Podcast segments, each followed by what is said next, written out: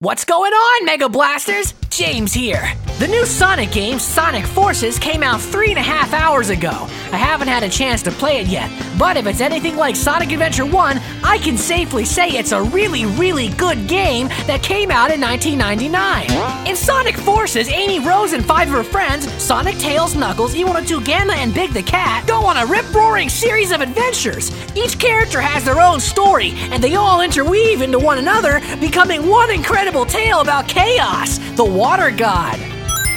Shadow's not in this game, and it's fucking bullshit.